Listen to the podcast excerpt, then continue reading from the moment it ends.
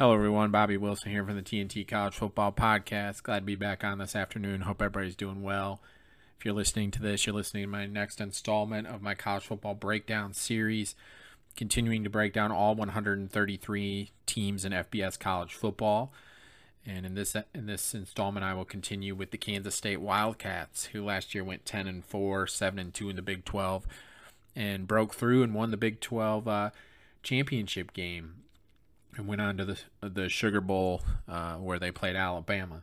So a fantastic season for Kansas State, one that I know their fans will will remember for quite some time, and uh, the the success should continue in Manhattan, Kansas as uh, the Wildcats return a ton of talent. Um, they have some stuff to replace defensively. And then obviously the loss of star running back Deuce Vaughn will, will be will make a huge impact. I mean, it's going to be impossible for one person to replace him, but there's still plenty of talent on this team, and we'll we'll get into that when we do the position by position breakdown. But let's go ahead and dive in, uh, starting with uh, they play at Bill Snyder Family Stadium, which seats about 50,000 fans. Uh, beautiful venue. One that I personally am hoping to attend in week two this year when they play Troy. Uh, we'll see how we'll see how things line up with my schedule, but I'm really hoping to get to a game in Manhattan very very soon. Very very passionate fan base that's done an amazing job uh, with the success that they've had, they've had a lot to cheer for. They've had some amazing coaches, obviously, uh, during their during their time. Number one being the man that the stadium is named after, and Bill Snyder. Uh, uh, diving into now a coach coach on the rise within the program. I'm going with um, offensive coordinator uh, Collin Klein, also serves as the quarterbacks coach and and and I felt a little old when I did a dive into um, into his coaching experience as he's now in his 10th year coaching. I remember him as a player and it just kind of blew my mind to think, wow, he's been he's been uh, gone from playing for that long. He played for Kansas State. He was a quarterback from 2009 to 2012. Then uh, went into coaching pretty quickly. Uh, 2014, he's been uh, he dove in as an assistant director of recruiting, defensive quality control uh, coach at his alma mater. Then 2015 was an offensive GA. 2016 went to uh, Northern Iowa and served as the quarterbacks coach, and then he's been at Kansas State ever since, serving as the quarterbacks coach in 2017, uh, co-offensive coordinator and quarterback coach in 2018. 19 through 21 went back to being the quarterbacks coach, and then last year took over as the OC and quarterbacks coach an extremely bright mind who does who does a tremendous job with the players that they get here. He he's done an amazing job uh, molding the quarterbacks that they've had over his uh, tenure to really really fit what this system does. And uh, a perfect example is their current quarterback Will Howard. What they've what he's been able to do with with him as the quarterback and his development has been pretty darn amazing. And I think it's only a matter of time before Collin Klein gets an opportunity to be a head coach. Uh, looking at their 2023 schedule, they open up uh, uh, against Southeast Missouri State, SEMO coming in from the FCS level. Then they play a very, very good Troy team who um, could possibly be the favorite to win the Sun Belt. Uh, so they definitely don't want to look past that game. Then they go to Missouri and play their uh, former Big 12 foe in, in, a, in a rivalry of sorts between the two. Um, the return game from last season. Then they kick off Big 12 play. They got UCF. They play at Oklahoma State on a Friday night, then at Texas Tech, TCU, Houston, at Texas, Baylor, at Kansas, and Iowa State. so a pretty tough schedule looking at it from uh, Kansas State perspective. I mean, like I said, Troy could win the Sun Belt. Uh, very, very tough game there. Going to Missouri is not going to be easy as a SEC opponent. And then looking at their conference road games, at Oklahoma State, at Texas Tech, at Texas, and at Kansas, all extremely difficult road games. So, five very tough road games for Kansas State this year. Uh, looking at their position by position breakdown now, uh, starting offensively, quarterback Will Howard struggled in his first two years in Manhattan. and that's why they brought in Adrian Martinez. Uh, but near, but in nearly eight games last season, after Martinez was injured, things looked pretty bleak.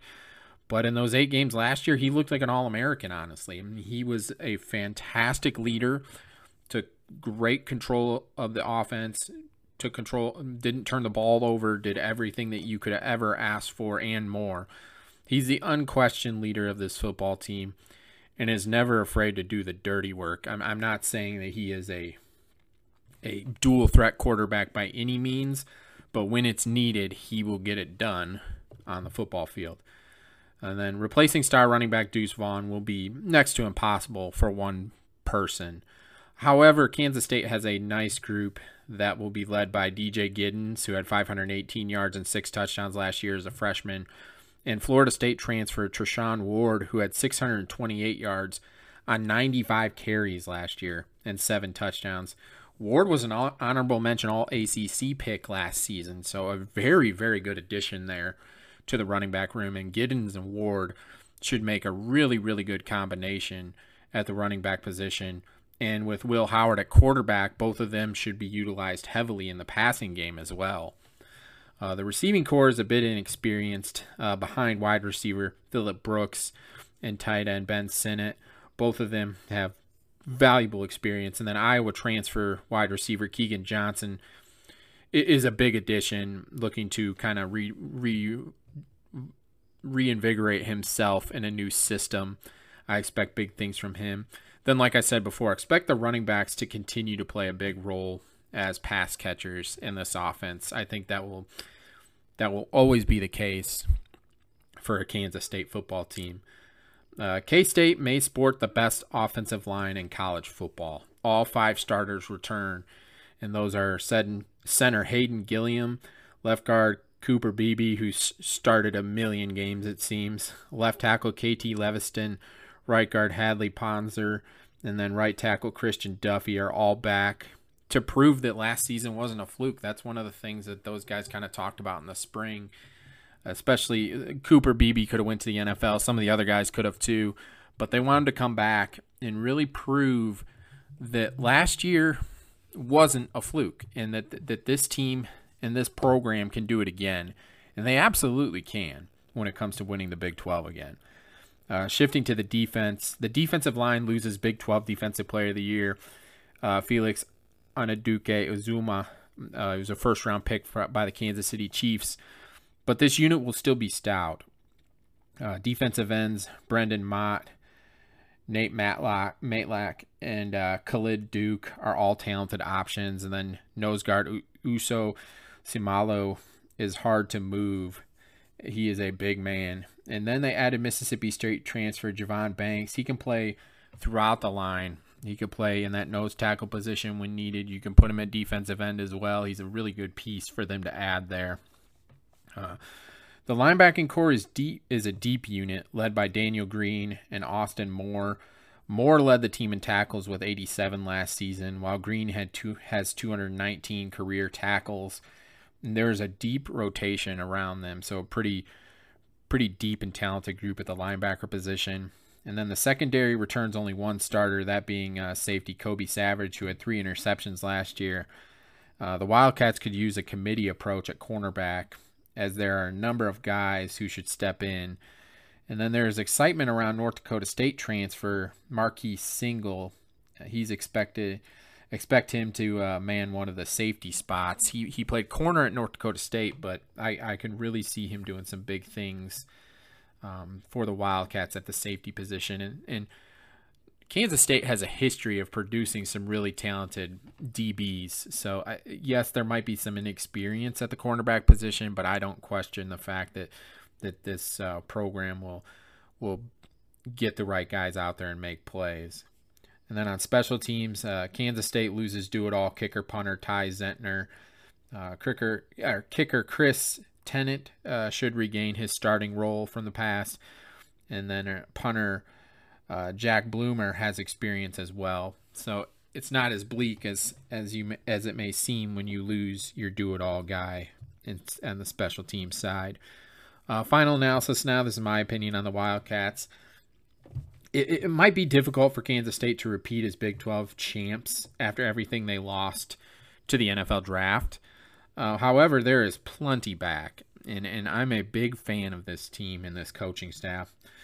The Wildcats may not be the best team on paper in the Big 12, but they definitely are mentally tougher than everyone else. And I'm referring to the two programs that everybody, all the national people seem to be putting at one and two. Obviously, on paper, Texas is the best team in the conference. I don't think anybody questions that. I think that's it's very apparent with the roster that they've assembled that on paper that is the best team in the Big 12. The same could be said for the likes of Oklahoma. On paper, that team looks really, really talented. But the thing that Texas and Oklahoma have lacked, especially last season, and Texas a little more in the past, is that mental toughness that Kansas State has in leaps and bounds. Uh, they're they will not be out toughed and will not they will not be out fought and out schemed by at all. They are always sound and do the right things and they just make the right plays. And mentally, they're not going to be beaten. And that says a lot because the talent disparity between the likes of Texas, Oklahoma, and Kansas State isn't as wide as it used to be. Whereas in the past, that talent gap was a little harder to make up.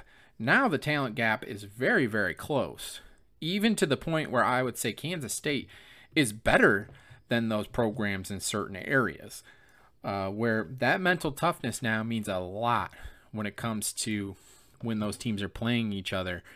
And, and we've seen it in the past handful of years play out on the field where Kansas State has not only held their own against the upper echelon teams in the Big 12, but they've also won those games. And I think that that will continue this season um, just because of what they have back in, in the key areas that they have it back, especially the likes of the offensive line.